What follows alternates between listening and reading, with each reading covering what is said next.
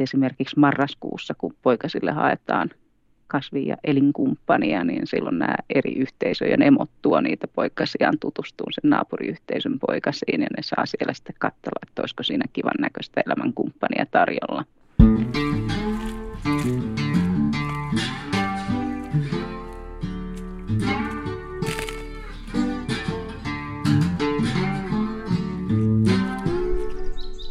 Moi, mie on Matti Tieaho Saappaat jalassa.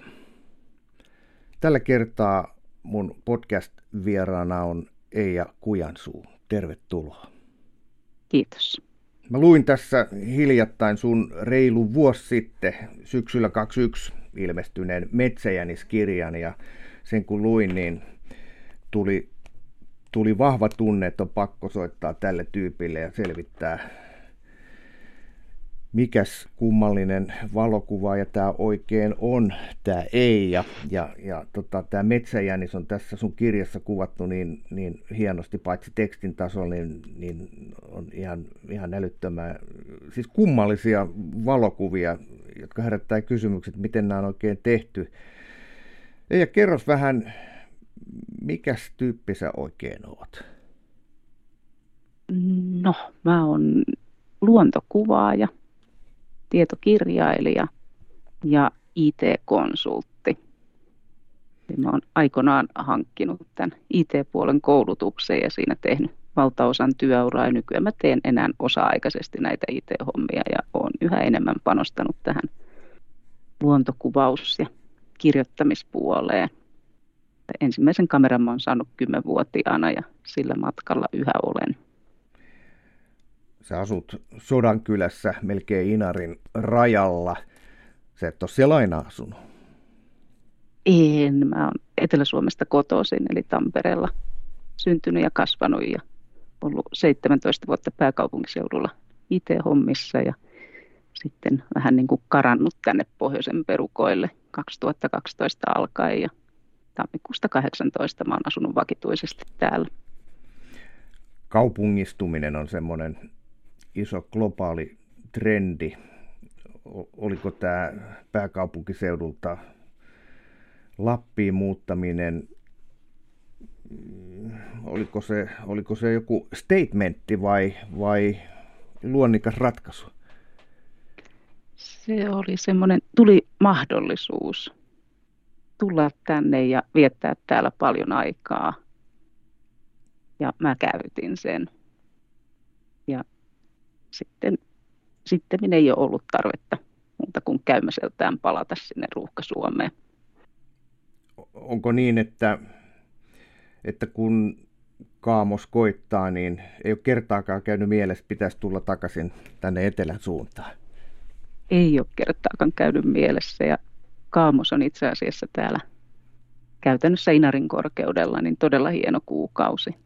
Täällä on kuitenkin lunta ja siinä usein sattuu pariviikkoinen kuutamojakso ja revon tulia, niin Kaamus on hieno ajankohta. Tuliko susta ihan kättelyssä tämmöinen mettäjänis fanittaja vai onko tämä luontokuvaus, onko siinä takana ollut jotain muutakin? Ää, luontokuvaajaksi mä oon ruvennut vähän päälle kolmekymppisenä. Ja tota, tämä jäniskuvaus tuli ihan niin kuin salamakirkkaalta taivaalta, kun kohtasin sen yhden jäniksen. Niin se lähti ihan siitä ensikohtaamisesta liikkeelle. Mitä tapahtui? Mä olin palaamassa kämpille riekkokuvauksista. Pitkä päivä ulkona kameran kanssa ja alkoi olla jo nälkä ja mä siinä harpoin kohti mökkiä ja silmät ei ollut enää auki siinä vaiheessa päivää ja aivan mun jalkojen juuresta säntäsi semmoinen pieni karvapallo tuhatta ja sataa poispäin. Se lähti semmoisessa kaaressa kohti sitä ojanotkoa. Yhtäkkiä yllättäen se jarrutti ja pysähtyi juuri ennen kuin se olisi hävinnyt multa näkyvistä. Ja mä seison hievahtamatta paikallani 600 millinen kaulalla ja Jänis seisoo siellä noin 30 metrin päässä miettimässä, mitä seuraavaksi. No tuollaisella obiskallahan saa jo kuvan, otitko? En ottanut vielä siinä vaiheessa. Mä edelleen odotin, että mitä se jänis päättää. Ja sehän päätti ensin miettiä hetken ja sitten se päätti syödä pari ruohoa siitä ja sitten se päätti tulla kattoon, kuka se herätti. Ja se lähti sieltä suorassa linjassa takaisin kohti sillä että se tuli ensimmäisen männyn suojissa, sitten sen pää tuli näkyviin sen männyn takaa, se kurkisti, sitten se siirtyi sen männyn etupuolelle, sitten tuli seuraavan ison rungon takana lähemmäs, taas pää tuli näkyviin ja sitten se jänis tuli sieltä. Ja vielä kolmas mänty, mä edelleen seison siellä hivastamatta paikallani. Se tuli siihen kolmen metrin päähän mun jaloista ja katsoi mua suoraan silmiin, kuin kysyen, että kuka sä oot, mä oon mä. Ja siitä se mulla lähti. Tämähän on ihan kuin jostain Walt Disneyn elokuvasta. Mulla ei koskaan, kyllä mä jäniksi on nähnyt varsinkin autoissa, autolla kun ajaa, niin joskus ajovaloihin tulee jänis, joka juoksee jonkun matkaa tiellä e-, eteen, mutta Oletko koskaan kuullut, että jolleen toiselle olisi käynyt noin tuommoinen jäniskohtaaminen? Se säikähtää, pakenee, mutta palaa sitten kolmen metrin päähän.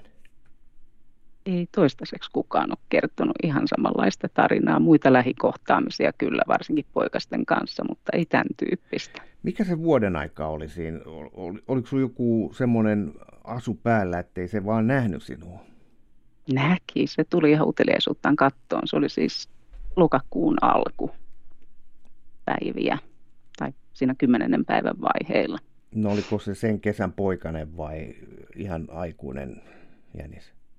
Se oli nuori yksilö, että mä, se oli sen kokoinen, että mä sanoisin, että se oli syntynyt siinä heinä-elokuun vaihteella, eli noin kaksi ja puoli kuukautinen. Okei. Lepus tidimus, se on siis mettäjänis latinaksi, ja sä oot tehnyt tämmöisen kirjan, kerro mulle ja vähän muillekin, minkälainen projekti tämä on. Mä voin alustaa niin, että se ei ollut kuukauden projekti. Se ei ollut kuukauden projekti, eikä se alun perin ollut edes kirjaprojekti. Eli tämän, tämä ensikohtaaminen päättyi siihen, että se siinä aikansa seurusteltuaan tajus, että ei se nyt ehkä ollut sitten ihan niin fiksua tulla ihmisen luokseen ja se siirtyi sitten vähän kauemmaksi pontevasti käänti mulle takapuolen. Se antoi ymmärtää, että mun olisi aika kadota näkyvistä. Ja mähän siitä hipsin hissuksiin takaviistoon tieheni ja poistuin ihan niin kuin se pyysi. Mutta siitä eteenpäin joka päivä mä haeskelin sen poikasen uudestaan. Ja jos se antoi mun seurustella sen kanssa, mä vietin sen kanssa hetken. Jos se näytti, että tämä ei ole kivaa, niin mä lähdin heti pois. Ja tätä sitten jatku ja se oli sellainen inhottava syksy, että ensin tuli kylmä ja tuli lunta ja se jänisparka muuttui valkoiseksi ja sitten se lumi suli pois ja oli semmoinen musta, märkä kolmen viikkonen ja se valkoinen pieni poikana hän joutui sitten menemään piiloon siksi aika. Ja mulla meni siinä joku päivä, että mä löysin sitten sen piilopaikan, mikä se pääsi päiväksi kokonaan pois näkyvistä. Ja mä olin hirmu huolissani siitä, kun se oli siellä väärän värisenä ruskeassa mettässä. Ja kävin sitä joka päivä sillä varovasti katsomassa, että menin niin kuin semmoisesta kohdasta, mistä mä näin sen ja se näki mut. Mä kävin, kävelin siihen hiljaa semmoista suunnasta, että se kuuli ja näki mun tulevan. Sitten mä kurkistin ja katsoin, että onko sulla vielä kaikki hyvin. Ja sitten poistuin omien jälkieni siitä. Ja sitten kun tuli lunta ja mä tulin yksi päivä siihen mökin pihalle autolle ja nousin autosta – niin valkoinen jäniksen pää kurkisti nurkan takaa. Se veti päänsä pois sitten kun mä rohkenin mennä sinne nurkalle, niin siellä oli yhdet tulojäljet ja yhdet paluujäljet sama suuntaan. Ja tämä on se sama siitä... jänis, joka, jonka silloin, jonka päälle meinasit astua. Teistä tuli niin kuin kaveri. Sama yksilö. Siitä, Annoit se nimen tuli sille. kaveri. Silloin oli pienenä monta eri nimeä ja isompana myöskin, ja siinä kirjassa se tunnetaan nimellä Siiri. Ää, oliko se niin, että tämä Siiri oli ensin Manu tai joku? Se oli Velmu. Velmu, ja joo, kyllä. Velmu ja Puppe ja Puupää ja Velmeri ja se oli hyvin niin kuin tämmöinen monipuolinen otus ja sen takia se sai siinä sitten alkuseurustelujen myötä monta eri nimeä. Ja sen jälkeen, kun se oli kerran käynyt mua katsomassa, niin joka ilta ennen kuin se lähti jänisten yörientoihin, eli jäniksethän on valtaosan yö, vuodesta yöeläimiä, aina yörientoihin lähtiessään se kävi morjestamassa siinä mökillä, jos se sai muun kontaktiin ja siinä seurusteltiin vähän aikaa ja sitten se jatkoi matkaansa. Kun mä luin tätä kirjaa, niin äh, siinähän tämmöinen asetelma, että on ihminen rakennuksessa ja sitten se kurkkii, kurkkii pihalle ja sinne tulee aina jänis. Onko tämä nyt se mökki? Se on Inarin puolella semmoinen vanha vapaa-ajan mökki. No hei, tämä kesti viisi vuotta tämä projekti, kun sä seurasit tätä velmoa, josta sitten tuli siiri. Aika pitkä rupeama. Mietin, että jos meillä alettaisiin Kouvolan Sanomissa tekee juttua sillä, että seuraa nyt viisi vuotta jotain hanketta ja tehdään sitten juttua, niin ei se ihan heti menisi läpi. Tämä on varmaan sun... Viisi vuottahan on aika, jolloin ihminen, ihminen voi, voi lukea itsensä vaikka maisteriksi ja tehdä lopputyö ja vaikka minkä. Se on pitkä aika. Oliko tämä pit... työlästä? Ei, se oli oikeastaan niin kuin mun elämän parasta aikaa ja mä siitä ensikohtaamisesta tein sen valinnan, että nyt tästä eteenpäin niin kun valinnat menee jänikset edellä. Ja sitten siinä vaiheessa, kun mä rupesin tottuun siihen, että jänikset tulee ja menee, ne käy tervehtimässä mua ja mä voin käydä tervehtimässä niitä siellä niiden muilla oleskelualueilla, niin sitten jossain vaiheessa mä siinä heräsin, että hetkinen, ei, ja, et, ei tähän voi tottua. Että ei se nyt ihan niin arkipäiväistä ja normaalia, sitä ei saa ottaa niin arkipäiväisenä ja normaalia. Että mä nyt tässä joka päivä tapailen jäniksiä, että joinakin säiden ei tule, mutta muuten aina nähdään. Niin siinä vaiheessa mä totesin, että kyllä tästä täytyy kertoa muillekin. Ja siinä vaiheessa mä rupesin sitten määrätietoisemmin tekemään muistiinpanoja ja kuvannuthan mä olin koko ajan ja kuvauspäiväkirja mulla on sieltä alusta pitäen, että mä olin aina tehnyt muistiinpanot, että onko montako jänistä ja monet, mihin kellon aikaa ja mitä ne teki ja minkälaisia kuvia mä niistä sain, että tuliko vain todistekuvia tai tunnistekuvia vai tuliko ihan kuvia vai peräti valokuvia. Ja näistä sitten muodostui sellainen materiaali, josta sitten muodostui kirja oikeastaan siinä vaiheessa, kun mä sain siihen kustannussopimuksen, niin sitten alkoi se varsinainen viimeinen vuosi, jolloin sitten kirjoitin ja kirjoitin sen tekstin ja valikoin sitten ne kuvat siihen. Mutta itse asiassa tämä projekti ei jäänyt tähän, tai tämä ää, elämäntapa ei jäänyt tähän viiteen vuoteen, vaan nyt sitä on jatkunut jo kohta seitsemän ja puoli vuotta. Että, ja Siiri on edelleen hengissä. Oh, siis ja tämä jatkuu vuotta. ainakin niin kauan. Joo. Kyllä. Ainakin niin kauan kuin Siiri juoksee tässä maailmassa, niin tämä seurustelu jatkuu. Tässä menee vähän sellainen niin kuin miehekkäästi kylmät väreet selässä. Tulee vähän sellainen tunne, että tässä on sellaista taianomaisuutta tässä sun ja, sun ja Siirin ja niiden muidenkin jänisten kanssa. Onko tämä, allekirjoitatko tämän, että tässä on nyt jotain, jotain sellaista, mitä ei voi ihan, ihan maalaisjärjellä selittää tästä suhteessa? Eiköhän siinä ole. Kyllä siellä tulee semmoinen niin satumetsä, satumetsän tunnelma aika usein, kun yössä, no ei voi sanoa, yössä eläinten kanssa istuu. Et, ja sitten siellä on niitä jäniksiä ja sitten siellä käy näitä välillä muitakin eläimiä sitten joukon jatkona, niin tota, se on ihan eri maailma kuin missä päiväsaikaan on aiempien eli vuosien kymmenten aikana elänyt. Tuota,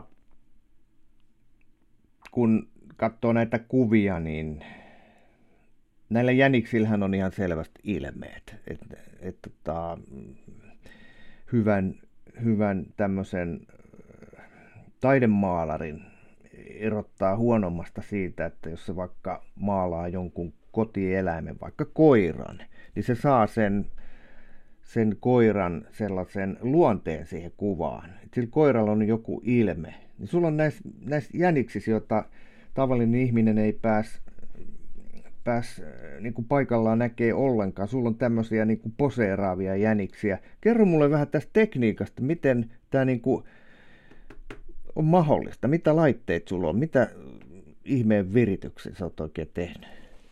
Mulla tämä ei perustu laitteisiin. Tämä perustuu itse asiassa siihen ensikohtaamiseen ja niihin ensiviikkoihin, jolloin tämä Velmu kautta Siiri sai oppia, että se päättää.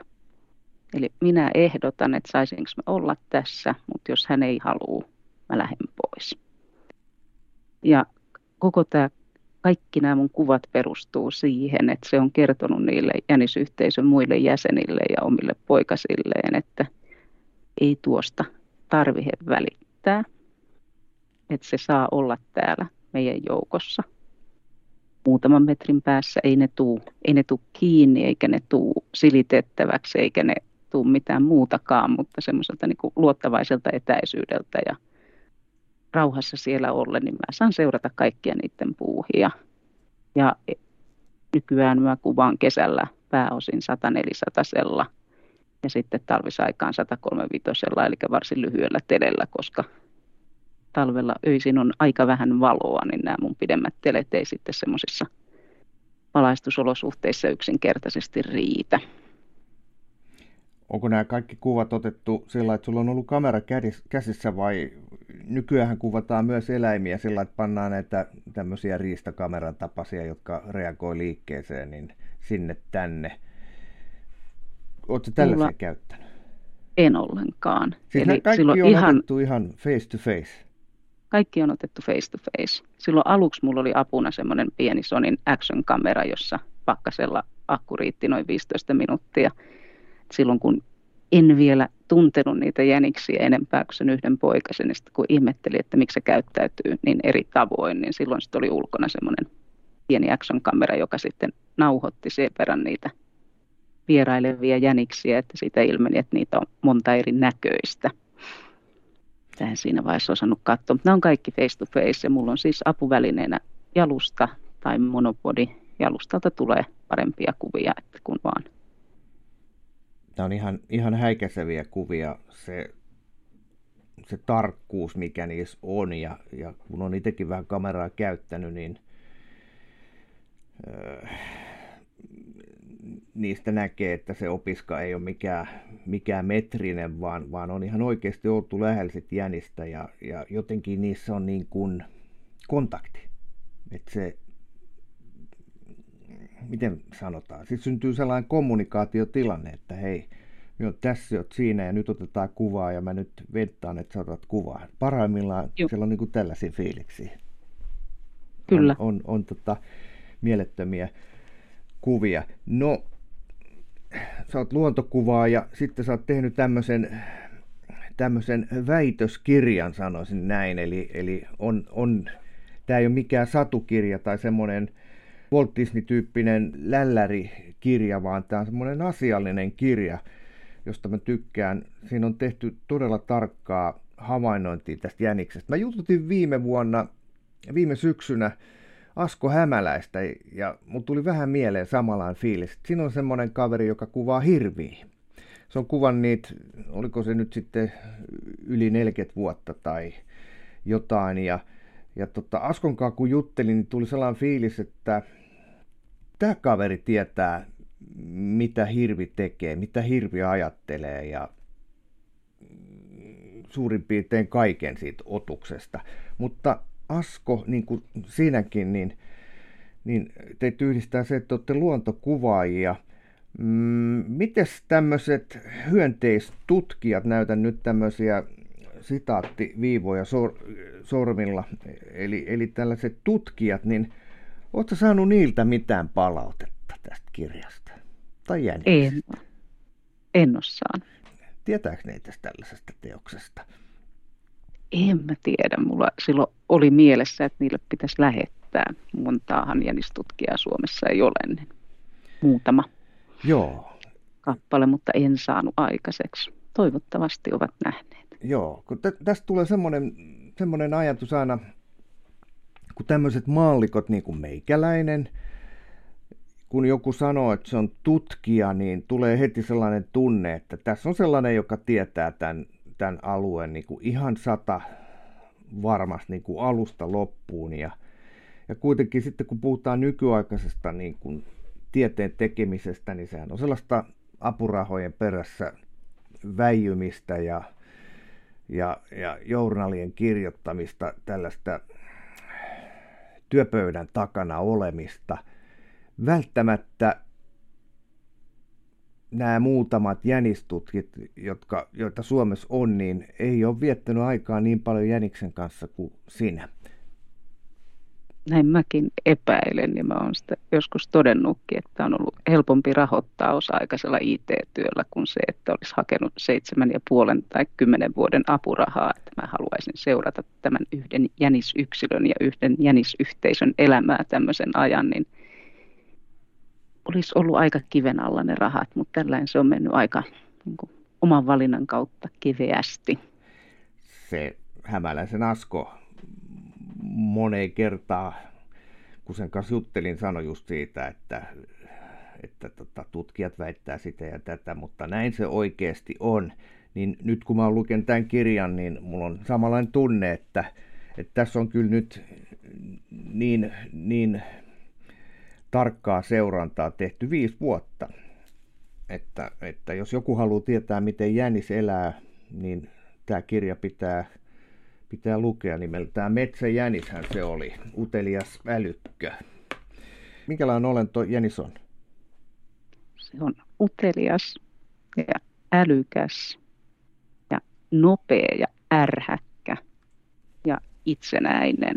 Ne on kaikki niin kuin yksilöitä, jotka pystyy itsenäiseen päätöksentekoon sen lisäksi, että ne elää sitten semmoisen löyhän jänisyhteisön jäsenenä.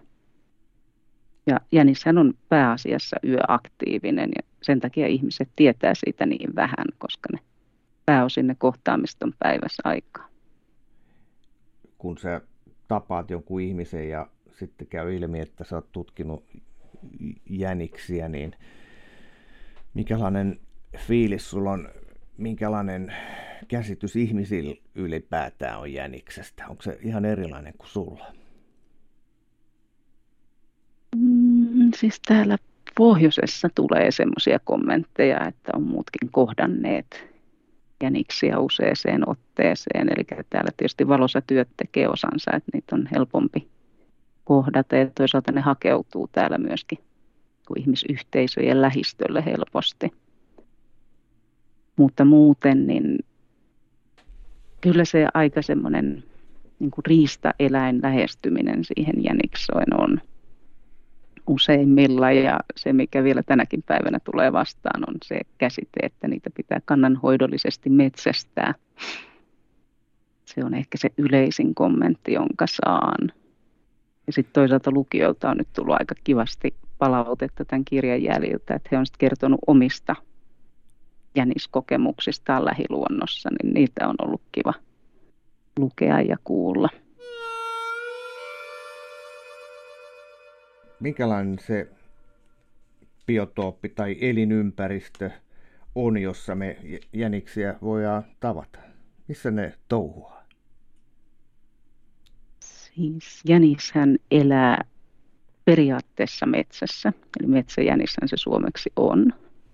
Ja niitä elää meillä niin kuin ihan etelärannikolta pohjoiseen Lappiin, eli koko Suomen mitalta niitä löytää – ja jänis sopeutuu hyvin erilaisiin ympäristöihin. Ja se todella sopeutuu siihen ympäristöön, jossa sen yhteisö asuu. Eli ne ympäristöfaktat vaihtelee ihan sen mukaan, missä se on. Eli näitä samoja tai saman kannan jäniksiä löytyy myöskin Alpeilta ja sitten Skotlannin ylämailta vuoristosta.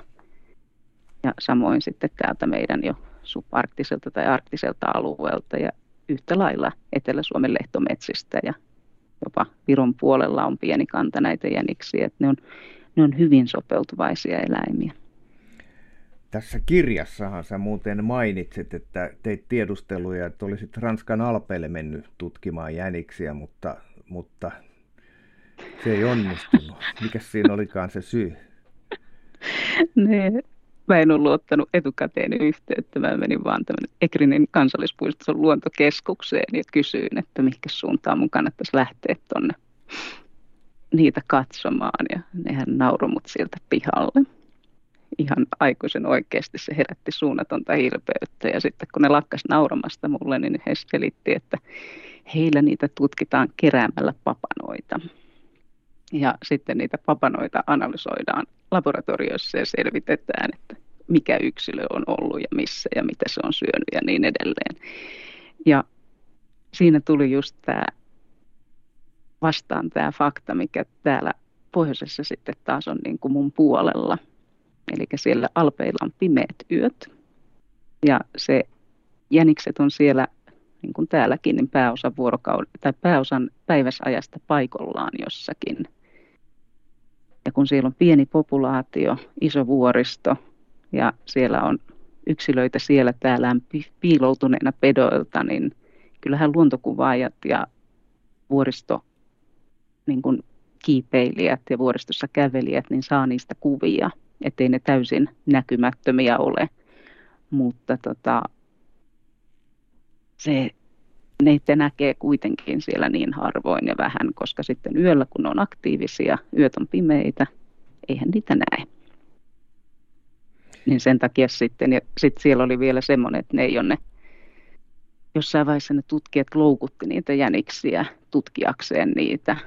Ja sitten ne havaitsi, että ne stressaantuu siitä niin pahasti, että sen jälkeen ne sitten, kun keksivät tämän papana mallin, niin sitten tämä heidän tutki, populaatiotutkimus on sen jälkeen perustunut sitten jätöksiin eikä jänisten kaappaamiseen ja stressaamiseen. Ei sentään niin tutki niin kuin Wrightin veljekset aikana, että kun haluttiin maalata lintu, niin ensin ammuttiin se. Ei sentä.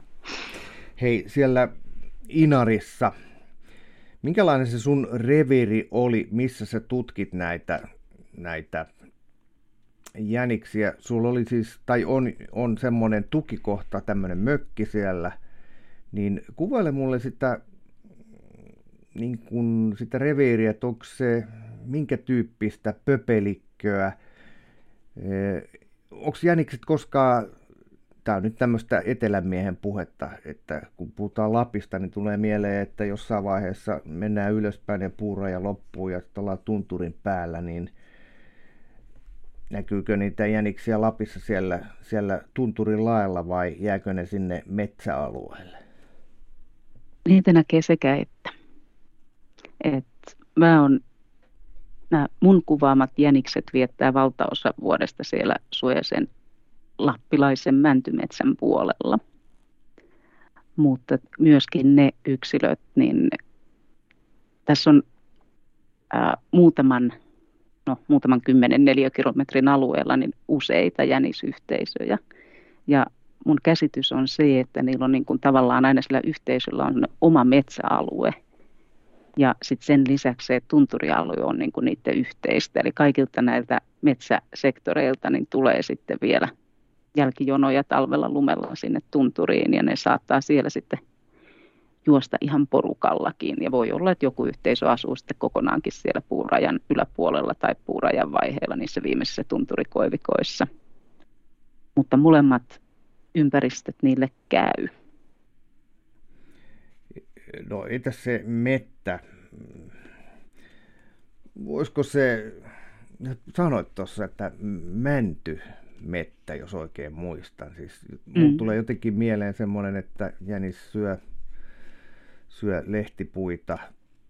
Ja silloinhan olisi ihan luonnollista, että ne asuiskin sellaisella reviirillä, jossa on lehtipuita, mutta näin ei siis ole. Ää, ne tyypillisesti asuu ojanotkoissa, eli kun tuolta tunturialueelta ne purot sitten virtaa kohti jokia ja levenee siinä välissä ojiksi, niin niissä ojanotkoissa kasvaa sitten – jonkun verran enemmän vielä lehtipuuta, varsinkin koivua, kuin sitten tuossa muuten tuolla männikössä. Tämä on jonkinlaista sekamettää, että jonkun verran sitä koivua on tuolla joka paikassa. Ja mieluiten ne jänikset syö sitä koivua ja ennen kaikkea tuommoisen vähän varttuneemman koivun latvaoksia, että talvella varsinkin kun lumi painaa sen koivun latvuksen maahan, niin se on jänisten herkkuruokaa talvisaikaan. Mutta täällä ne syö myös mäntyä, eli ne rouskuttaa männyn nilaa. Eli ihan isoja alueita. Alle. Juu, kaarnan kappaleet ensin lentelee ja sitten ne syövät sitä valkoista nilaa. Ja...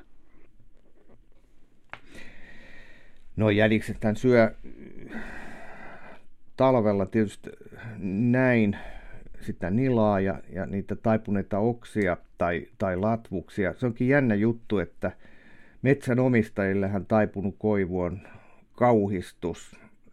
Voi olla, että se alkaa kasvaa kierroon, mutta jäniksille se on siis ihan elämän ja kuoleman kysymys, että näin käy ainakin se merkittävästi tulee vaikuttaa niiden talviruokavalioon, jos se täällä loppuu. Mutta täällähän siis koivut on perinteisesti noin pienemmät, semmoiset parimetriset, niin ne menee kaikki lumihangen alle piiloon siltä pakkaselta ja tuulelta suojaksi. Se on ilmeisesti niille se selviämiskeino. Ja sitten keväällä ne taas kesäksi nousee siihen mittaansa, mikä niillä on. Ja valtaosa näistä keskisuurista koivuista tekee myöskin sitä samaa, että sit kun sitä lumikuormaa tulee tarpeeksi, niin se kumartaa alas. Ja sitten kun se lumikuorma siitä poistuu ja kelit lämpenee, niin se koivu nousee takaisin ylös. Ja jos ei ne tee tätä liikettä oikeasti, niin jossain vaiheessa se, jos niihin kuitenkin kertyy lumikuormaa, niin sitten ne katkeilee ne koivut. Et täällä näkee paljon niitä myöskin lumikuorman katkomia runkoja, jotka on sitten ruvennut kasvaan toisella tapaa – mutta pidemmäksi ja paremmaksi se koivu kasvaa, jos se kauniisti kyykkää aina kedien mukaan ja sitten palautuu takaisin. Mutta eihän nämä semmoisia suoria koivikoita ole, kuin mitä etelämpänä ehkä halutaan kasvattaa. Että ne on ehkä enempi luonnonpuita. Kuin... Tämä on hyvä muistutus. Mä näen koivun meidän mökillä, niin se on, se on saattaa olla 20 metriä korkea, korkea puu ja leveyttä on siis tuommoisen reiden verran helpostikin, nopeastikin, kasvaa niin nopeasti. Mutta siellähän ne on vähän sellaista niin kuin tosiaan, niin kuin muistutit, niin vähän sellaista pensaikkoa. Miten Janis, pystyykö se menemään hangen sisään? Vai, vai onko se näiden roikkuvien koivujen varassa? Kyllä, Jänis pystyy menemään hangesta läpi myöskin. Ja jos silloin ruoasta pulaa, niin se kyllä kaivaa vaikka metri hangesta lävitte. Ja Mut. silloin kun täällä alkutalvesta on sitä hienoa pakkaslunta, niin se ei ole edes vaikea homma, että se pakkaslumi vaan pöllyää, kun se painaa siitä enemmän. Mutta sitten jos sinne tulee jääkerroksia väliin, niin sitten se joutuu hakkaamaan sitä jäätä välillä rikki, että sitä pääsee taas kaivaan edemmäksi. Sillähän on semmoiset töpöset nämä, nämä etujalat, takajalat on tietysti isot, mutta siis se kaivaa niillä, niillä pikkusilla käpälillä, etujaloillaan. Pikkusilla etukäpälillä, joo. Oletko nähnyt? On, mulla on siitä no kuvia niin, ja video myöskin. Se on hieno liike, eli ensin se hakkaa sen lumen rikki ja sitten se kerää siihen semmoisen kassan ja sitten se työntää sen takajalkojen välistä sinne takapuolelle niin, että lentää. Eli samalla kun se työntää, niin se nostaa sitä takapuolta sen verran, että se pääsee sitten lisää lunta kaapimaan siitä alitte. Ja ne jättää jälkeensä sitten semmoisia lumikökkäreitä, jotka voi olla aika kiinteitäkin, kun ne siihen tarpeeksi kaivaa lunta samaan paikkaan. Mä muistan jotenkin lukeneeni, että lokki on suurin piirtein maailman laiskin otus sen, sen hereilläoloajasta niin kuin 5 prosenttia suurin piirtein riittää siihen, että se saa, saa itselleen safkaa fiksattua. Mikälainen prosessi jäniksen ruokailu on? Onko se käärmemäinen otus, joka syö kerran viikossa vai, vai miten se tapahtuu? Jänis syö melko jatkuvasti. Että, tota, ää, se, välillä se napostelee isompia määriä ja välillä se vaan napostelee jotain pientä ja sitten matka jatkuu ja sitten se taas syö jotain kivaa. Ja se vähän riippuu onko kesä vai talvi. Mutta se syö siis joka päivä ja usean kerran päivässä. Kyllä. Ja tämä kuulostaa siltä, että siihen ei ihan viisi rossaa riitä. Miten talvella, kun se on yöeläin, niin tämä tapahtuu silloin yöllä? Tämä tapahtuu silloin pääsääntöisesti yöllä. Ne saattaa päivälevon aikana, ne venyttelee aina välillä. Ne pysyy niin kuin vireenä, niin ne saattaa samalla muutaman koivunoksan naukkasta ja sitten ne jatkaa päiväunia, mutta pääosa siitä syömisestä tapahtuu yöllä. No, jos, jos sitten ollaan vaikka syksyssä tai kevät talvessa, sitten tulee kuitenkin se valosa päivä, niin onko se sitten paikallaan siinä samassa paikassa koko päivän vai miten ne saa sen päivän kulumaan? se, ne pääosin, jos kukaan ei häiritte, niin viettää sen päivälevon samassa paikassa. Mutta jos ihminen tai petoeläin häiritsee niitä sen levon aikana, niin sitten ne vilahtaa tiehensä seuraavaan vaihtoehtoiseen päivälepopaikkaansa. Eli ne, niillä on monta vaihtoehtoa, mihinkä ne voi vetäytyä ja ne selvästi valikoi kelin mukaan sitä, että missä, missä ne haluaa sen päivän olla. Mutta että jos löytää tämmöisen jänismakuupaikan talvisaikaan esimerkiksi tai kevät talvella, niin kyllä sen niin kuin kahden viikon sisään ainakin viisi kertaa löytää samasta paikasta ja sitten se sama jatkuu sitten eteenpäin. Eli jos ei peräkkäisinä päivinä, niin nukkuu. vakipaikkoja, missä ne nukkuu, joo. Joo, eli, eli mm, silloin niin kuin viisi hotellia eri paikasta, välillä se on jossain hotellissa, sitten vaihtaa toiseen. Nimenomaan. Mikälaisia nämä makuupaikat on? Meneekö se tällä kanalintumaisesti lumen sisään vai Miten? Pääosin se on siinä lumen pinnalla ja tyypillisesti sillä että sillä on selusta jotenkin suojattuna, eli että siinä on joku kaartunut koivu tai jopa, että sillä on niin yläpuolella kaartunut koivu tai, tai sitten saattaa olla jotain kantoa vasten siinä hangen vieressä. Ja siis ihan kovimmilla pakkasilla, niin ne saattaa tehdä semmoisen rinteeseen tai lumikasaan semmoisen käytävän melkein vaakatasossa, mikä ne peruuttaa sisään sillä, että pää jää siihen vielä havainnoimaan siihen lumen reunalle. Ja sitten joskus ihan niin kuin jos on monta päivää 35 astetta tai monta vuorokautta, niin silloin ne saattaa mennä ihan sitten lumiluolaan, mutta siitä ne ei näyttäisi tykkäävän, että ne haluaa, että ne pystyy havainnoimaan, että mitä, mitä siinä ympäristössä tapahtuu. Miten jänis nukkuu? Onko sillä silmät auki korvat höröillään vai ei? Ää, jos se on hyvä paikka, niin sillä on silmätkin kiinni ja korvat päätä myöten, mutta se ei ole niin kuin sillain umpisten unessa, että kyllä se aika pienestä sitten vähintään vetää yhden korvan pystyyn ja tarkistaa, mitä tapahtuu ja raottaa vähän silmiään. Että koiran unta paremminkin kuin tämmöistä sikeätä nukkumista, niin näyttäisi olevan. Sä oot siis nähnyt senkin, kun se nostaa vain toisen korvan. Olen. No miten se Jäniksen luonne? Tuossa sanoitkin, että, että se on vähän niin kuin tämmöinen tämmöinen heimoeläin, että siellä on tämmöisiä pieniä ryhmittymiä. Onko se, muistan kirjailija Matti Mäkelä aikanaan sanoi mulle sillä, että ihmisten paras tämmöinen elinmuoto voisi olla tämmöinen susilauman koko, että olisi 50 hengen kyliä, niin ihmiset olisi silloin kaikkein onnellisimmillaan. Miten tämä jänisten kulttuuri rakentuu?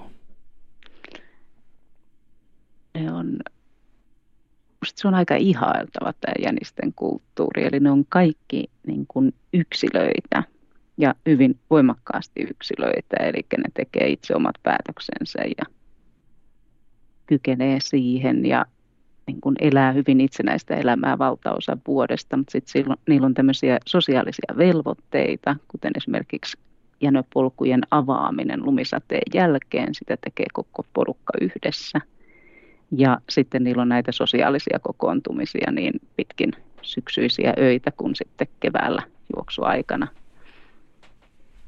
Mitä tämä tota... polkuhomma tarkoittaa? Tarkoitatko se, että kun puhutaan kurkiauroista, niin siinä on tämmöinen luonnollinen selitys takana, että joku avaa tietä, muut peesaa, niin jänikset on sopinut keskenään, että tehdään aina yksi, yksi polku ja muut sitten käyttää sitä.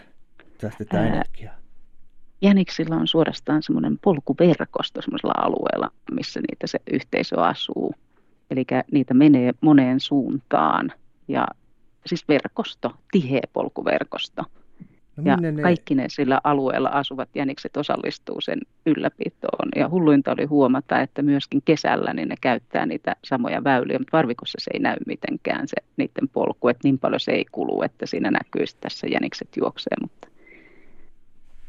Se on vähän niin kuin inka-kulttuuri aikanaan, että tehtiin valtavasti reittejä, joissa sitten jalan liikuttiin, ei ollut pyörät käytössä. Mihin ne tiet sitten, tai reitit, tämmöinen verkosto, Vie. niin silloin alku ja loppu, niin meneekö ne niin kuin ruokapaikalta ruokapaikalle vai mikä on se logiikka niissä? Ne näyttäisi menevän ruokapaikalta ruokapaikalle ja kokoontumispaikalta kokoontumispaikalle. Kyllä. On, onko niin, että kun jänis löytää hyvän ruokapaikan, niin se ei olekaan sitten pelkästään sen ruokapaikka, vaan kaikki käyttää samoja mestoja. Juu, mutta talvisaikaan vallankin niin perä perää. Eli harvoin, jos on esimerkiksi sellainen hieno kaartunut, oikein kunnollinen koivulatva kaartunut alas, niin mä yhtenä yönä laskin, että 11 eri jänistä kävi syömässä sitä samaa latvaa puolesta tunnista tuntiin, joka ainoa vietti siinä roskuttaen. Ja sitten kun yksi lähti, niin meni muutama minuutti ja seuraava tuli. Hei haloo, 11 eri jänistä, erotat sä jänikset toisestaan? Öö, tiettyyn rajaan asti kyllä.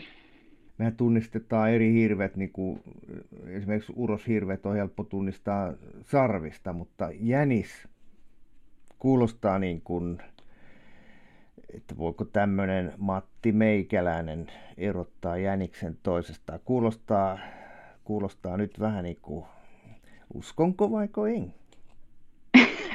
Sun täytyy kokeilla. Joo, mutta niillä on erilaiset kasvon piirteet. Että jos vaikka siinä kirjassahan ne ei karkaa mihinkään, niin niitä voi verrata keskenään. Niin voit katsoa, että paljonko on silmien välinen ero, kuinka pitkä kuono, minkä mittaiset korvat sillä on.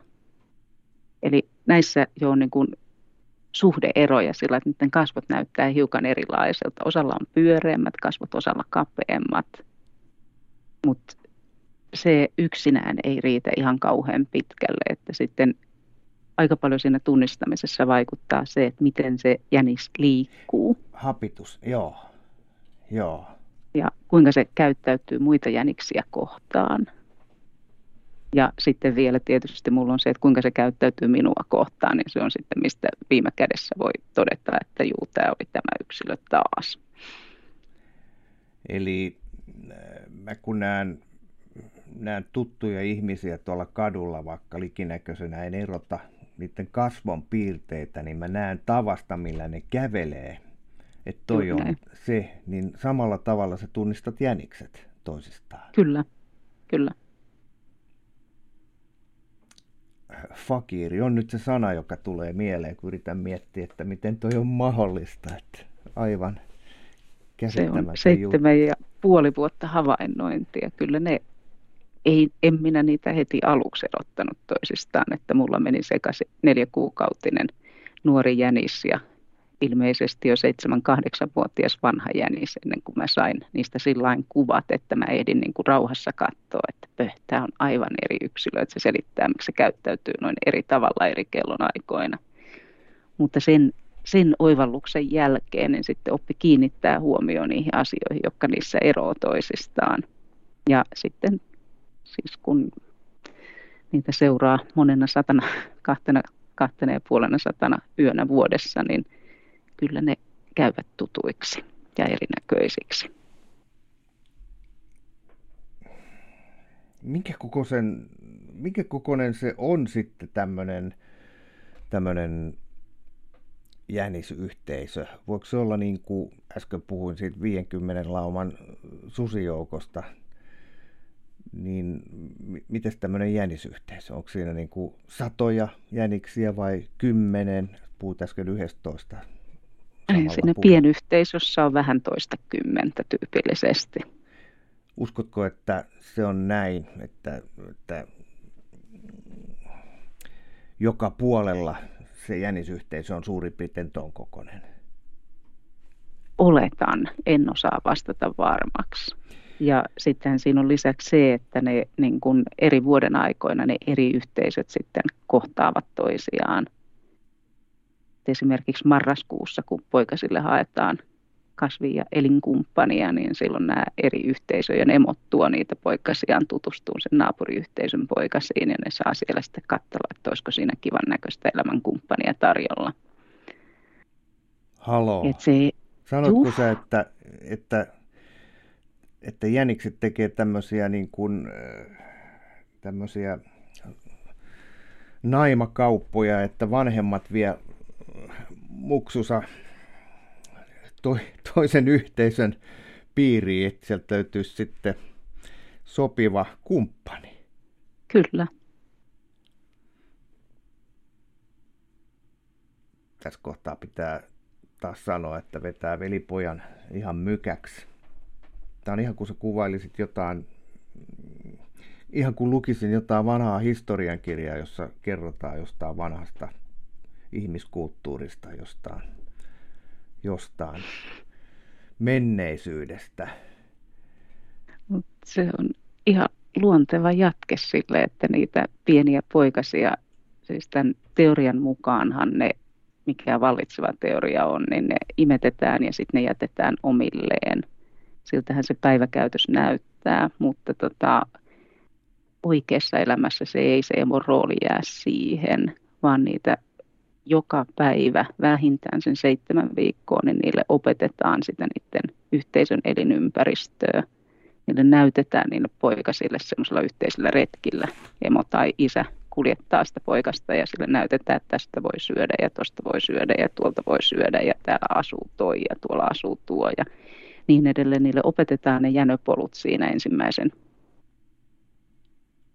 parin kuukauden aikana ja ruokapaikat ja mitä kesällä syödään ja niin edelleen. Sitten ne jätetään noin kuukaudeksi tekseen ja ne sitten niillä saamillaan opeilla, niiden pitäisi tulla se itsenäistymiskuukausi toimeen.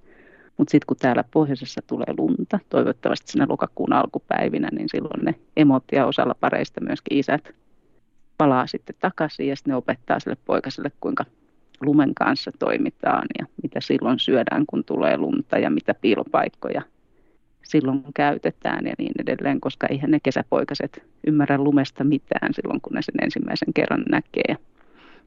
Niin tähän ihan luontevana jatkumona, että kun niillä on opetettu se yksi alue, jossa ne osaa liikkua ja kulkea ja pystyy itsenäisesti toimimaan, niin sitten kun ei ole tietysti hyväksi pariutua vaan sen saman porukan kanssa, niin ne emot kulkee isommalla alueella ja ne aikuiset jänikset, niin ne osaa sitten mennä sinne naapuri naapuriyhteisöjen seurustelupisteisiin ja kiertävät siellä sitten tosiaan poikasten kanssa hakemassa näitä. Mitä ja samalla opettavat sille juniorille, että mitä siinä ympäröivästä maailmasta löytyy sen oman pienen kotinotkelman lisästä. No nyt mennään, mennään aika syvälle, mutta herää väistämättä kysymys, että kun tällainen mennään ja pariutetaan omi poikasi toisen heimon poikasiin, niin tekeekö valinnan sitten nämä vanhemmat vai, vai, vai onko siinä tämmöinen tasavertainen nykyaikainen ihmisten tapainen juttu, että, että tietyn, tietynlainen jänis sitten vetoaa siinä toisessa puoliskossa jollain piirteillä sitten suoraan siihen toiseen, että sen valinnan sitten kuitenkin tekee ne poikaset keskenään. Mun käsitys on tämä jälkimmäinen, että ne poikaset yrittää löytää jonkun, jonka kanssa on kiva olla. No mitä sä luulet, kun on sellainen söpö neitijänis ja poikajänis, niin, niin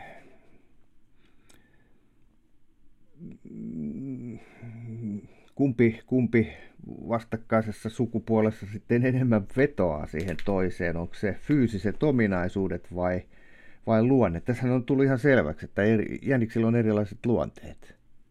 niillä on erilaisia luonteita ja temperamentteja. Että, mutta en mä osaa sanoa, mikä niitä en ole niin päässyt jäniksen pään sisälle, että tietäisi, että mikä se valintaperuste on. Mutta kun sä oot seurannut seitsemän vuotta jäniksi, sä oot nähnyt monta sukupolvea, kun on syntynyt, niin sä et ole sieltä päässyt silleen vetää johtopäätöksiä, että ole päässyt niin pitkälle, että voisi sanoa, että tommonen, ton, tolla hapituksella tommonen poikajänis saa todennäköisesti tommosen tyttöjäniksen. En, en semmoista en pysty tekemään. Mennään tähän jäniksen luonteeseen. Se, tämä on niin, niin ravisuttavaa ajatella, kun mä näen sen jäniksen auton valoissa, niin mä, mä niin kuin ennen tätä sessiota on ajatellut, tai ennen kuin luin ton sun kirjan, on ajatellut, että se on ihan tyhmä otus, mutta sä oot varmaan eri mieltä. Aika lailla joo, kyllä mä kutsun niitä älykkäiksi ja osa niistä on myöskin viisaita. Ja se, lisäksi ne on myöskin, niin kuin, niitä, on, niitä on joka, tai siis kaikenlaisia temperamentteja ja luonteita löytyy. Että osa on niin kuin hyvinkin miellyttäviä ja ystävällisiä ja suhtautuu kaikkiin muihin jäniksiin niin kuin lepposan positiivisesti. Sitten sieltä joukosta löytyy semmoisia ärhäköitä tyyppejä, jotka on sitä mieltä, että hän on tässä kukkulan kingi ja tänne ei ole niin kuin tarpeen muiden edes yrittää ja ne hyökkää niin kuin saman tien kimppuun, kun tulee väärän näköisiä jäniksiä sille alueelle, jossa ne oleilee. Ja sitten on kaikkea siltä väliltä. Osa issistä on kovin huolehtivaisia ja ne sen emon kanssa auttaa sen jälkikasvun kasvatuksessa ja siitä huolehtimisesta ja selvästi tykkää niistä poikasistaan ja osa on semmoisia, että ne juoksee vaan kevätjuoksut ja saa aikaiseksi mahdollisimman monta poikuetta, mutta niitä ei vähimmässäkään määrin kiinnosta se jälkikasvusta huolehtiminen millään tavalla, että ne emot on sitten ihan omillaan sen kantoajan ja synnytyksen ja poikasten hoitoajan. Eli sieltä löytyy niin kuin kaikkia mahdollisia variaatioita ihminen on ihmiselle susi ja, ja eläimille niin ikä. Tulee heti mieleen, kun saat jäniksen kuulostaa niin fiksulta. Onko kukaan koska, ootko kuullut, yrittänyt kouluttaa jäniksi? Ihan selvästi toi kaikki, mitä sä oot nyt kuvaillut, niin osoittaa sen, että, että tota, pääkopanalla pyörii herne, jos toinenkin. Eli, eli se pystyy tekemään itsenäisiä ratkaisuja kaikenlaista sillä että pystyisikö sitä kouluttaa? En mä ole yrittänyt kouluttaa, mutta mä oon suurella mielenkiinnolla seurannut, miten ne suhtautuu uusiin asioihin. Ja joutunut siis, tai päässyt toteen sen, että ne todellakin siis soveltaa sitä oppimaansa. Eli neitä ei pelkästään opeteta sitä, minkä nämä koko porukka jo tietää, vaan sitten ne pystyy siitä eteenpäin tekemään uusia uusia yhteenvetoja ja uusia ratkaisuja. Ja siis todella kaikki älykkyyden tunnusmerkit on niin kuin ihan havainnoitavissa melkein joka päivä. Muistan kuulleeni, oliko se nyt Elina Aaltolla niminen tämmöinen eläinten oikeuksien puolustaja, että tämmöinen, tiedätkö tyypi, josta puhun? Se on siis tämän, nimen kuullut, mutta joo, en siis sen paremmin. Tämmönen, tota, tyyppi, joka, joka on nyt aika pitkälti ajattelee eläimistä just näin, niin kuin sekin tässä annat ymmärtää, että ne ei ole vain sellaisia, sellaisia aivottomia luontokappaleita, vaan niillä on oikeus ihmisarvoiseen elämään. Tämä on vähän härskisti sanottu, mutta siis tämmöinen, tämmöinen moraalifilosofi on kyseessä. Ihan kuin mä olisin kuullut joskus, että se olisi puhunut, että, että tämmöiset kananpojat, siis broilerit, että tota, niillä on siis parikymmentä eri signaaleja, joilla ne voi keskustella keskenään ja ne on siis tosi fiksuja. No, t- tällaisten puheiden jälkeen nyt sitten kun puhun tai juttelen sun kanssa, niin tulee mieleen, mitä, miten sä vertaisit jänistä ja koiraa? mä tunnen jänikset paremmin kuin koirat, että tota, en ole ehkä oikea tyyppi niitä vertailemaan, mutta jänikset on kuitenkin, kun ne saa kasvaa siis vapaina luontoeläiminä ja niillä oikeasti on se filosofisesti paljon mietitty. Mun mielestä niillä on täysin vapaa tahto toimia siinä oman elinympäristönsä puitteissa, niin siinä mielessä niillä on niin kuin enemmän mahdollisuuksia toteuttaa itsensä kuin koiralla, joka kuitenkin tyypillisesti on siis ihminen edellyttää koiralta tiettyä toimintatapaa ja kasvattaa sen käyttäytymään ja reagoimaan tietyllä tavalla, niin näillä jäniksillä ei ole tämmöisiä rajoitteita, vaan ne voi sen kunkin ympäristönsä puitteissa kehittyä juuri niin pitkälle kun ne kykenevät, niin ne ei oikein ole sillä vertailukelpoisia. Jotenkin mä niin kuin nyt mietin sitä, että jänis on niin, niin älykäs ja viisas olento, että, että ihmettelen, että miksei se ole alkanut tekemään itselleen työkaluja. Vai onko? Pystyykö mm. soveltamaan? Mä en ole nähnyt sen käyttävän työkaluja, mutta mä näen arvasen, siis talvipäivisin sen käyttävän ihmisiä hyväkseen. Mitä? Eli me on jo puhuttu näistä jänispoluista. Joo. Ja sitten kun niitä muuttaa tänne loma-asutusalueille, alueiden liepeille ja asumisalueiden tai asutuskeskuksiin näitä jäniksiä, niin ne käy laiskoiksi. Eli heti lumisateen jälkeen ei ne lähekkään välittömästi avaamaan niitä polkuja, vaan ne odottaa ensin, että aura tulee ja avaa tiet ja ne odottaa, että ihminen kolaa pihat ja avaa moottorikelkkareitit ja tekee latuurat. Ja ne hyödyntää sitten näitä ihmisen tekemiä uria sen oman polkuverkostonsa lisäksi. Ja pääsee paljon vähemmällä joka lumisateen jälkeen. Hyväksikäyttäjiä siis. Joo. Miten, onko se muuten niin, että, että kun tulee kova lumisade, tulee uutta lunta paljon, niin sitten on turha mennä etsiä niitä jäniksiä, ne, ne on jossain paikallaan, ne ei liikkeelle. Se vaihtelee alueittain. Eli siellä, missä mä Siiri asuu, niin siellä se, ne kaikki jänikset on opetettu siihen, että ei kannata lähteä heti liikkeelle, kun on satanut lunta. Ja sitten mä oon tässä seurannut toisella alueella myöskin paljon jäniksiä, niin täällä niillä ei ole semmoista rajoitetta kukaan opettanut sille porukalle. Eli täällä ne pienemmät ja isommat lähtee liikkeelle heti lumisateen jälkeen ja tassuttelee ne käpälän jälkensä sitten siihen uuteen lumeen. Eli riippuu ihan, että mikä sen paikallisyhteisön kulttuuri on. Eli toinen yhteisö vähän toisessa paikkaa lähtee heti liikkeelle, toinen yhteisö, no oppinut, ei kannata. Nimenomaan. Nyt mennään taas vähän syvemmälle. Tulee tämmöinen filosofinen kysymys mieleen. Olet varmaan pohtin tätä, että kun kyseessä on näin, näin yksilöllisesti ajatteleva, näin yhteisöllisesti ajatteleva otus, joka ilmiselvästi on älykäs olento, niin se ei tee itselleen mitään suojaa, se ei tee niitä työkaluja, voi käyttää kyllä ihmisiä hyväkseen, eli on, on oppinut senkin, niin onko Jänis niin viisas olento, että se on ymmärtänyt sen, että ei, ei kannata tavoitella kuuta taivaalta, vähemmälläkin tulee toimeen. Kyllä mun mielestä. Eli jänikset nauttii elämästä, ne tekee sen minimin, mikä pitää ja sen lisäksi ne pitää hauskaa. Tähän on muuten yksi asia, josta aina, aina silloin tällöin puhutaan, että pystyykö eläimet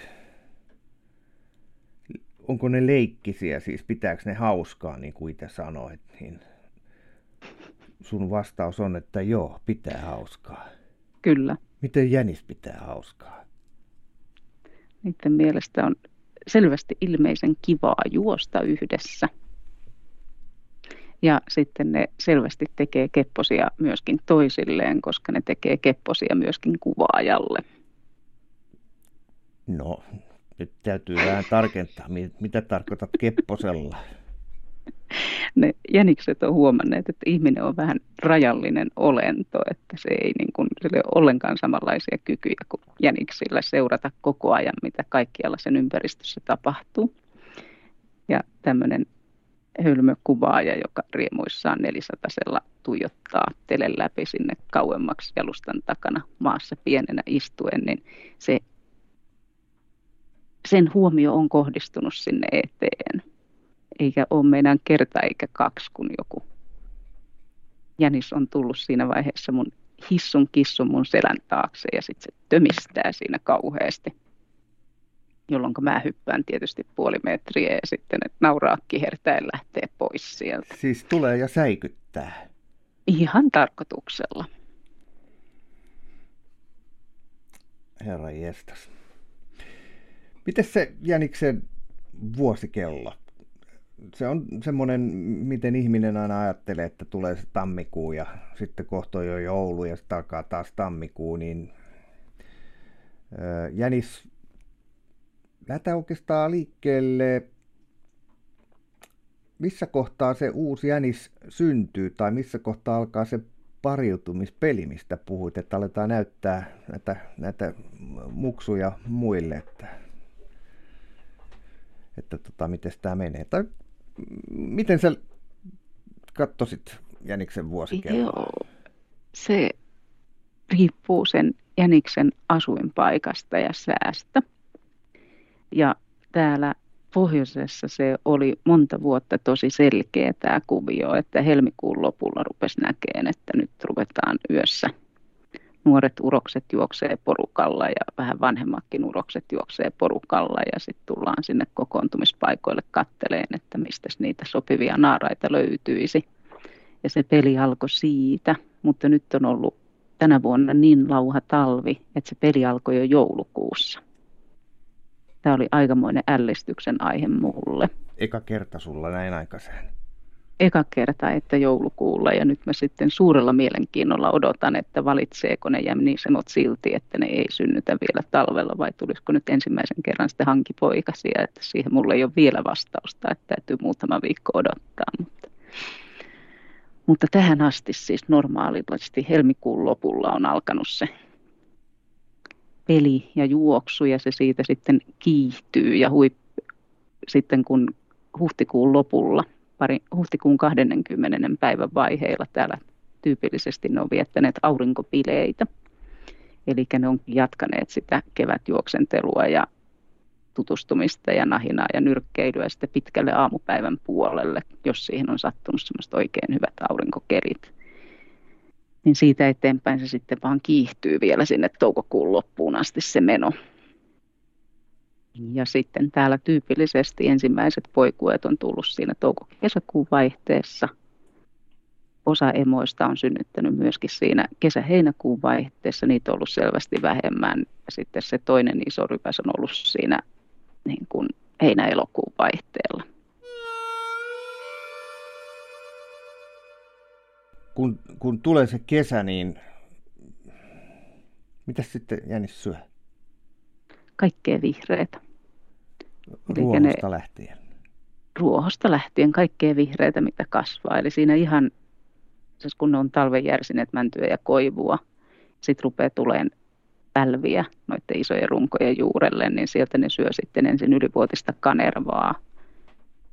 Ja sitten ne niin kuin porotkin niin käyttää näitä aurattujen teittevarsia, joista sulaa ensin näkyviin ne reunavarvikot, niin siellä syödään sitten myöskin keväällä, mutta sitten kun se lumi lopulta sulaa, niin muutamassa päivässä täällä puskee maasta sitä vihreätä, niin sitten ne syö pelkkää vihreätä siinä pitkän aikaa näyttäisi.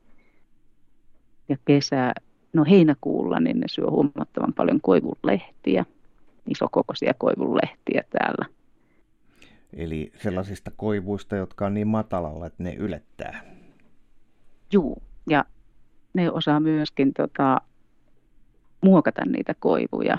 Et sitten kun kaikista, siis täällä koivujuureen kasvaa usein semmoisia lisä, mitä se nyt sitten biologisella nimellä olisikaan, mutta siis niin kuin juuresta kasvaa uusia ja. runkoja sen päärungon lisäksi tai uusia, no, uusia kasvannaisia.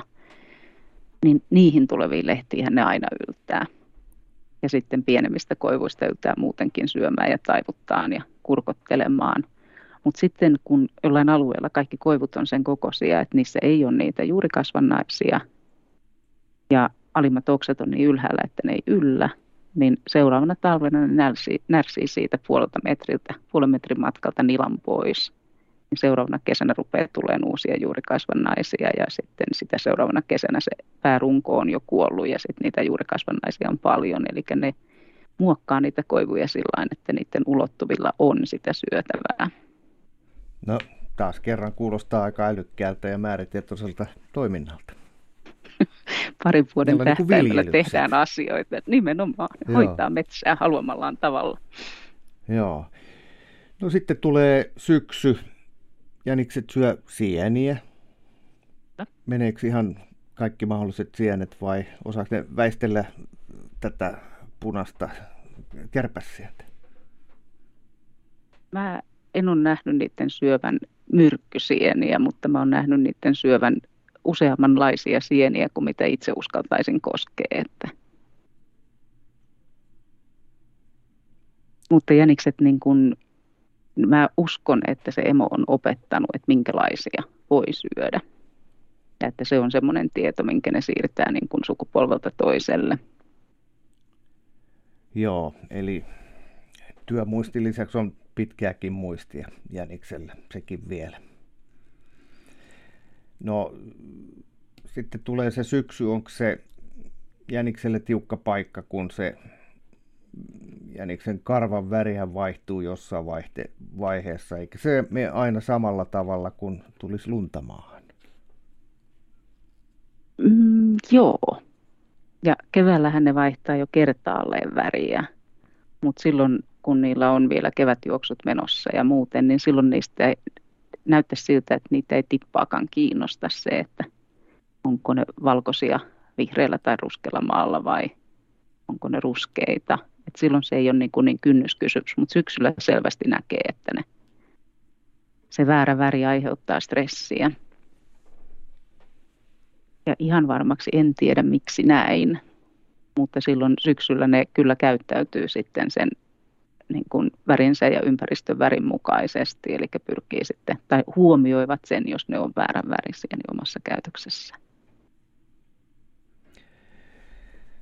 Mites Jäniksen tuosta värivaihdosta tulee mieleen, niin nämä tämmöiset viholliset kanalinnut, kettu, näätä, ilves, nämä nyt tulee ainakin mieleen.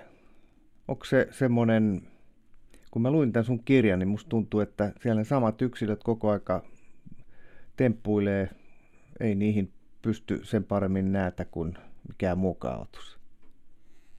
Äh, siis ne, jotka selviää siitä ensimmäisestä vuodesta, niin ne näyttäisi olevan aika pitkäikäisiä. Eli sanoisin, että 70-vuotiaiksi elävät täällä, jos, jos selviävät ensimmäisestä vuodestaan. Eli silloin syödään pois ne hitaat ja tyhmät ja päätöksentekokyvyttömät, jotka jää miettimään, että mitä nyt pitäisi tehdä, kun olisi pitänyt mennä jo. No nämä sun jänikset, ne ei ole mitään arkajalkoja, että ne pystyy sietämään myös näitä tämmöisiä ilveksiä, näätiä, kettuja aika läheltäkin. Joo, siis suhtautuvat selvästi varauksellisesti ja selvästi tuntee ne yksilöinä. Eli ne, ne jakaa kuitenkin sitä samaa elinaluetta näiden petojen kanssa. Ja ne on opetettu pienestä pitäen käyttäytyyn siten, että ne selviää siellä petojen joukossa. Ja pienet jänikset väistää kaikkia petoja. Ilman muuta ne jo silloin, kun, niin kun ihmisillä ei ole vielä mitään havaintoa, että siellä on peto tulossa, niin nuoriso katoo paikalta. Mutta sitten tuommoiset kolme, nelivuotiaat jänikset on jo sen kokoisia, että ne saattaa jäädä siihen istumaan ja tuumata näädälle, että ans katsoo vaan, että yritä tulla, niin vie kummalle käy huonosti. Ja on jo kolme neljä havaintoa siitä, että näitä tyylikkäästi väistää tästä haasteesta. No, Samoin jos... osan ketuista ne on, joo sano vaan.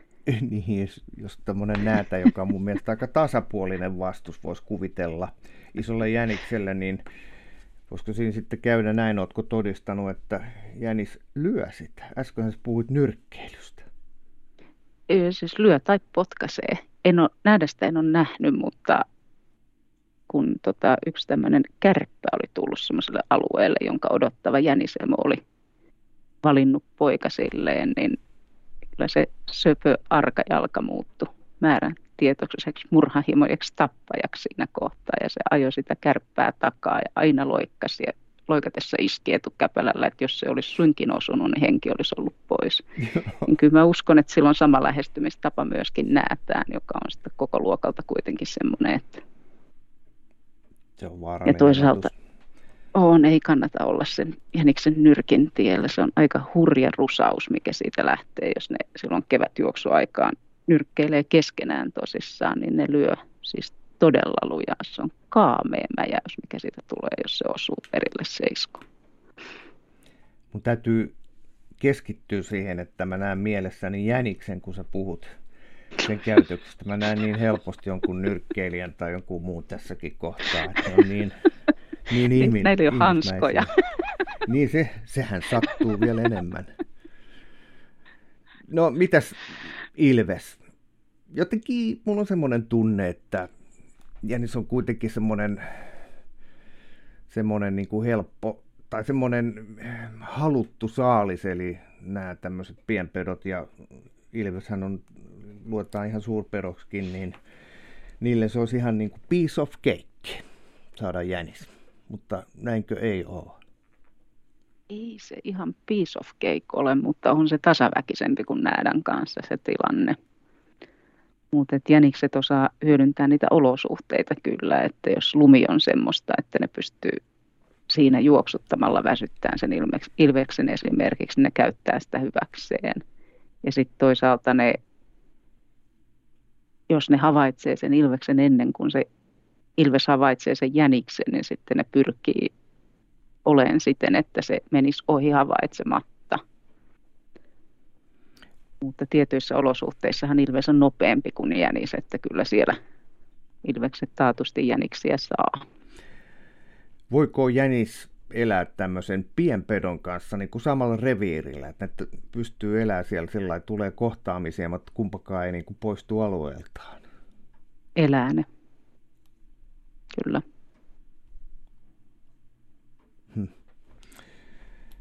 Kummallista. Miten ne kanalinnut, onko ne?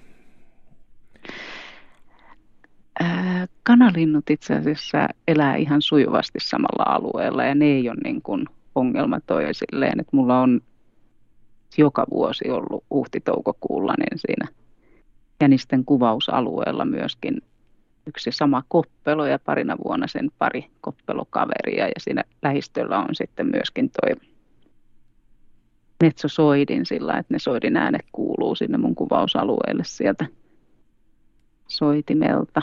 Niin ne elää ihan niin kuin tämmöistä rauhanomaista rinnakkaiseloa metsät ja jänikset. Mä oon nähnyt useammankin video, jossa, jossa ukkomehto voi olla tosi äkänen ja sehän on myös sellainen, että kun se lyö, niin se sattuu tai, tai kynsii. Mutta kanalinnuilla ja jäniksillä on vielä, niillä on yksi yhteinen tekijä, on sitten on nämä petolinnut, haukat, kotkat. Mm. Entäs ne? Mm, Oletko nähnyt jäniksen ilmalennossa? En ole, mutta mä oon nähnyt yhden hyvin pettyneen kotkan. tota... Nyt sun on pakko kertoa miksi. Mulla tässä on toisella kuvausalueella, niin yksi aamu huomasin, että oli jänis ja oli hyvin levoton ja väisteli ja sitten se rentoutui ja selvästi niin kuin totesi, että homma hanskassa ja mä en nähnyt muuta kuin sen levottoman jäniksen siihen mennessä ja ei mulla ollut sitten edes kamera valmiina, kun tota se jänis lähti siitä sitten jatkaa matkaa. Se oli menossa päivälevolle ja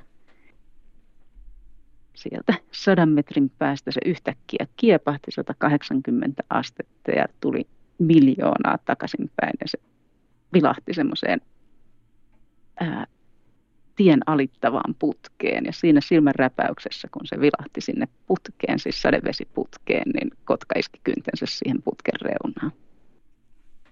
Eli läheltä käytti Eli kuitenkin. Läheltä käytti. Se oli se kotka jäänyt sinne tielinjaan odottamaan, että se jänis lähtee liikenteeseen. Ja se tuli sitä tielinjaa siinä puun patvojen alapuolella supussa alas. Ja se ilmeisesti se jänis tiesi, että jos se tuommoisessa avonaisessa männikössä pinkoo sitä karkuun, niin se pystyy siitä se sen kotka nappaa, mutta sen sijaan se palasi takaisin ja meni sitten tien piiloon, niin sinne se kotka ei päässyt. Jänis pelastui. Miten siellä pelastui, Lapissa, joo. onko siellä näitä rusakoita? Ei ole vielä. Mitä tarkoittaa vielä? Nyt on, tulee heti mieleen ilmastonmuutos ja sen yhteydessä tietysti luontokato, josta koko ajan puhutaan. Annatte ymmärtää, että kohta, kohta näkyy. En tiedä kuinka äkkiä, mutta nehän on siis nousseet pohjoisemmaksi koko ajan ne rusakot, että se menee, onko se nyt sitten Oulun, mikä se on sitten se kaakkonen linja siitä, se Kajaani vai Joensuun korkeudella tällä hetkellä, en ole nyt katsonut, mutta ne on tulossa kohti pohjoista, mutta toistaiseksi täällä on niin lumiset ja pitkät talvet ja ollut niin kylmiä jaksoja, että tämä ei vielä rusakoille käy. Eli onko, onko se kylmyys vai lumi, joka rusakon etenemistä niin kuin hillitsee? Mä olettaisin, että se olisi niin kuin, se yhdistelmä on semmoinen, että ei, se, ei silloin sitten syötävää eikä sillä ole ilmeisesti samanlaista sopeutumiskykyä sitten kuin jäniksellä on tämmöisiin olosuhteisiin. No, meillä tämä ilmastonmuutos, kun sä oot tämmöinen jänismedio tai jäniskuiska, ja miksi sinun nyt voisi sanoa, niin oot sä niin kuin jänisihmisenä huolissaan tästä ilmastonmuutoksesta? Kyllä mä oon. Et se uhkaa jäniksiä nyt kaikissa sen näissä niin kuin isommissa – oleskelualueissa, eli meillä täällä pohjoisessa, yhtä lailla siellä Alpeilla ja Cairnkormsissa olosuhteet muuttuu, siis Skotlannin ylämaalla, niin olosuhteet muuttuu niin, niin nopeasti, että vaikka se jänis on hyvin sopeutuva, niin nyt se joutuu sitten todella sopeutumaan semmoista tahtia, että tiedä häntä kuinka käy. Sitä värivaihtoa mä en pidä niin suurena ongelmana, koska näissä muissa kun ei Suomen populaatioissa, vaan sillä Alpeilla ja Skotlannissa, niin se näkyy jo, että sielläkin jänikselle tulee edelleen talvipuku, mutta harvalla alueella se on nytkään enää kokonaan valkoinen, vaan ne on semmoisia ruskeavalkoisen kirjavia läpi talven, jolloin ne, niin kun se ei niin haittaa, että onko lunta vai eikö ole lunta. Ne pystyy molemmissa suojautumaan kuitenkin, että ne ei ole niin, kuin, ei ole niin silmiinpistäviä. Mutta se, että se muuttaa niin kuin Alpeilla suurin ongelma on tällä hetkellä lämpötilan nousu. Helteiset kesät, tosi rankkoja, kasvillisuus nousee ylöspäin, sillä muuttuu se koko ympäristö. Ja meillä tosiaan täällä, että kun on tottuneet syömään näitä pakkasen ja lumen kartamia puita, niin jos on tämmöisiä lauhoja jaksoja, niin kuin nyt on menossa, niin tuulet pudot, lauhakeli ja tuuli pudottaa lumikuorman, niin ne koivut nousee ylös, niiden ruoka katoaa taivaan tuuliin, jolloin ne joutuu sitten joko hävittää niitä koivuja, että tulee sitä juuri kasvua tai tyytyy männyn syöntiin.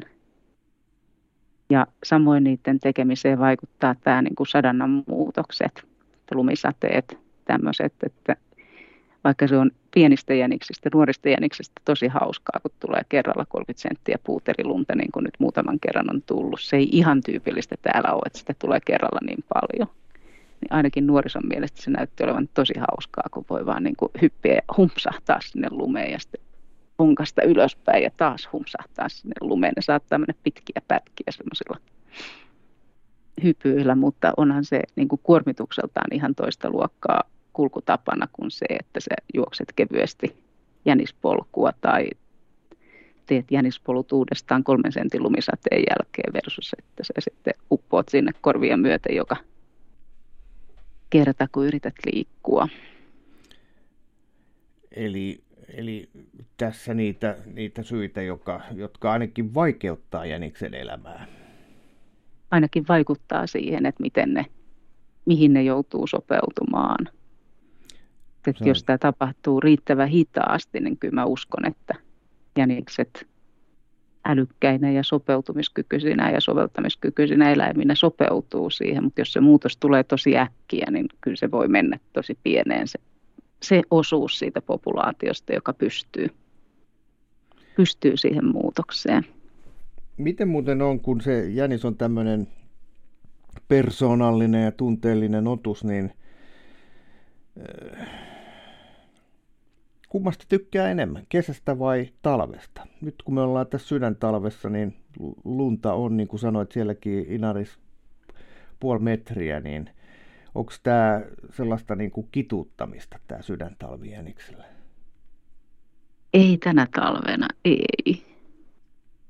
Et, tota, kyllä musta on se, mulla on täällä se mielikuva, että jänisten mielestä kaikki kuukaudet on kivoja. Niinpä tietysti. Eli ne, ne niin kuin, kyllä ne nauttii elämästä ympäri vuoden.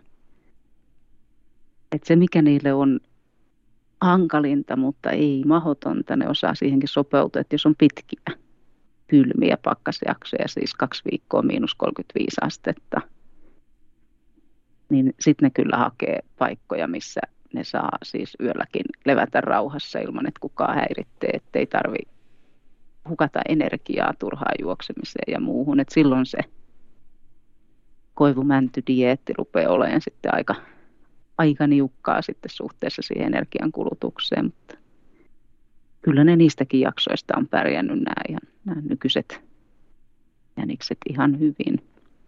Onko teillä siellä Lapissa ollenkaan tätä, mitä meillä täällä etelässä, eli keskellä talvella sataa vettä? Mitä ne jänikset sellaista tykkää? Eivät vaikusta kovin riemastuneilta vesisateista.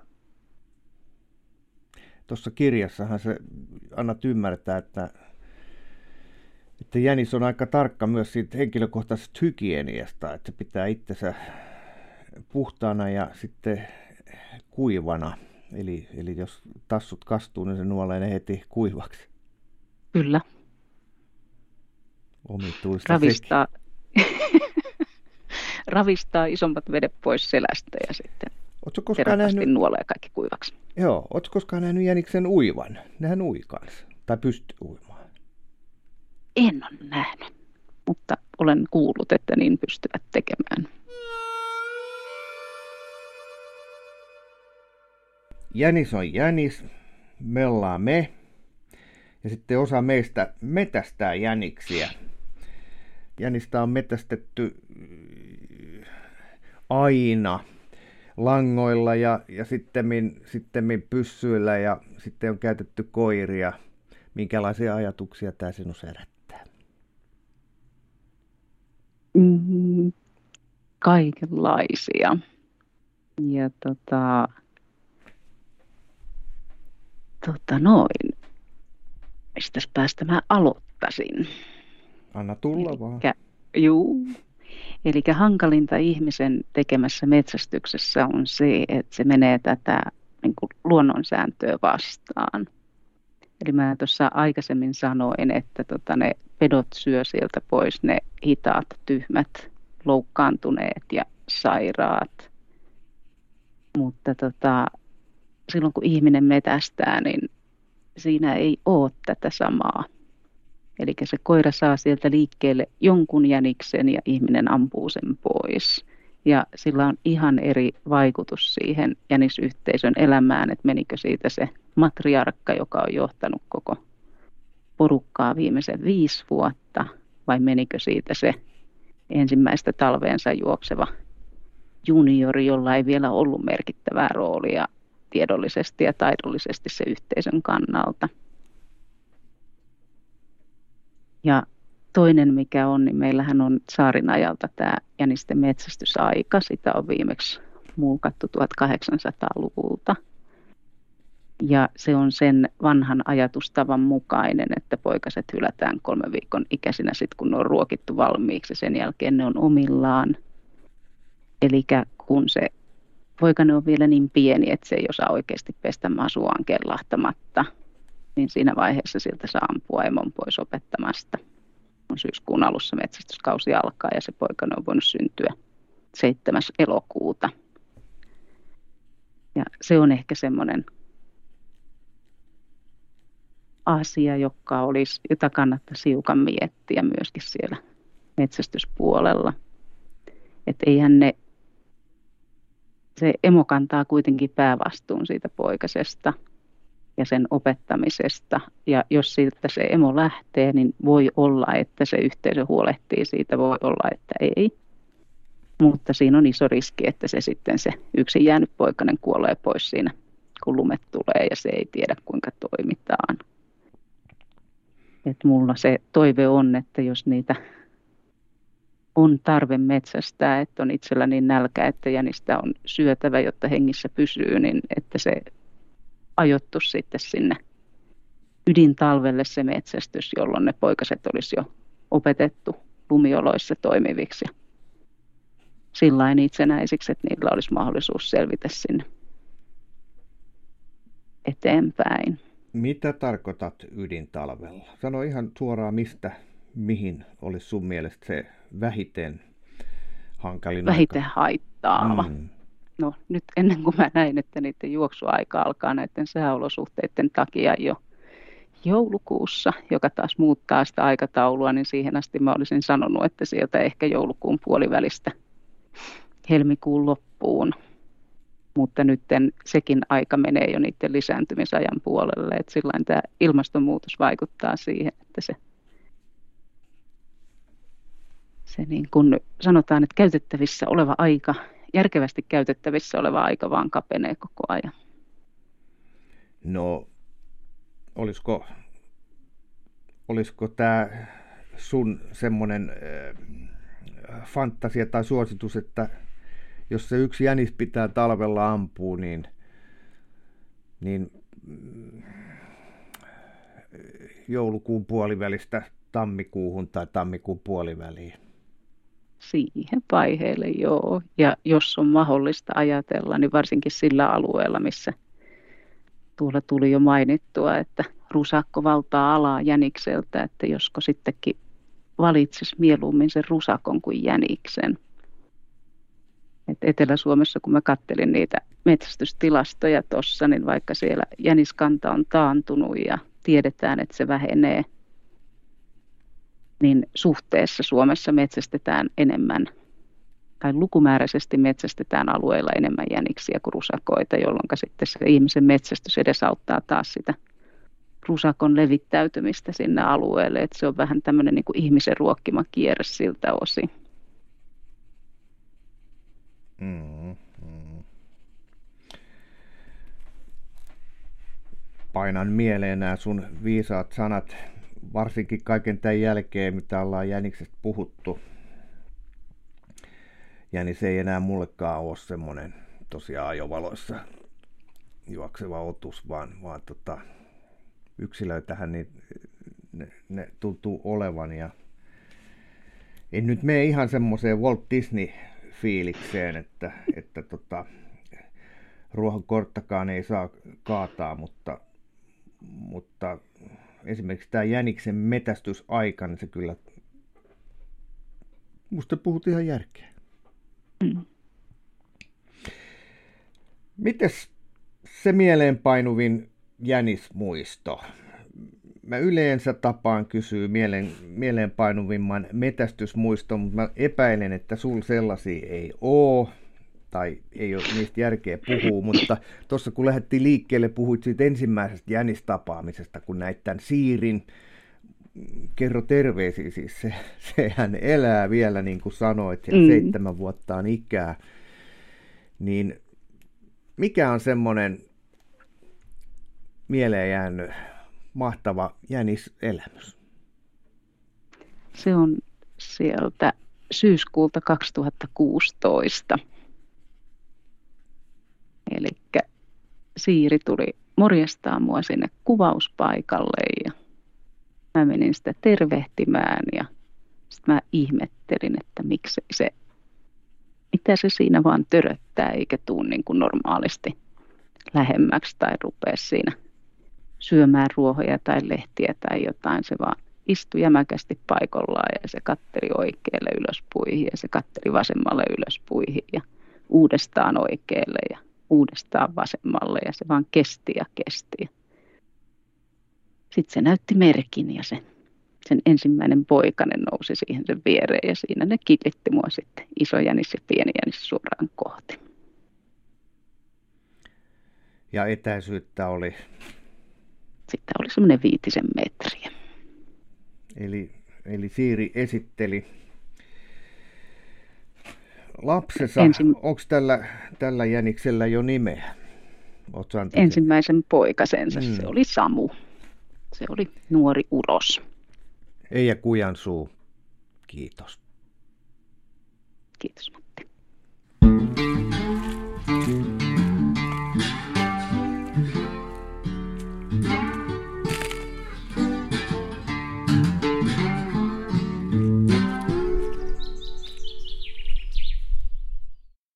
Tämä on Kouvolan Sanomien Saappaat jalassa podcast.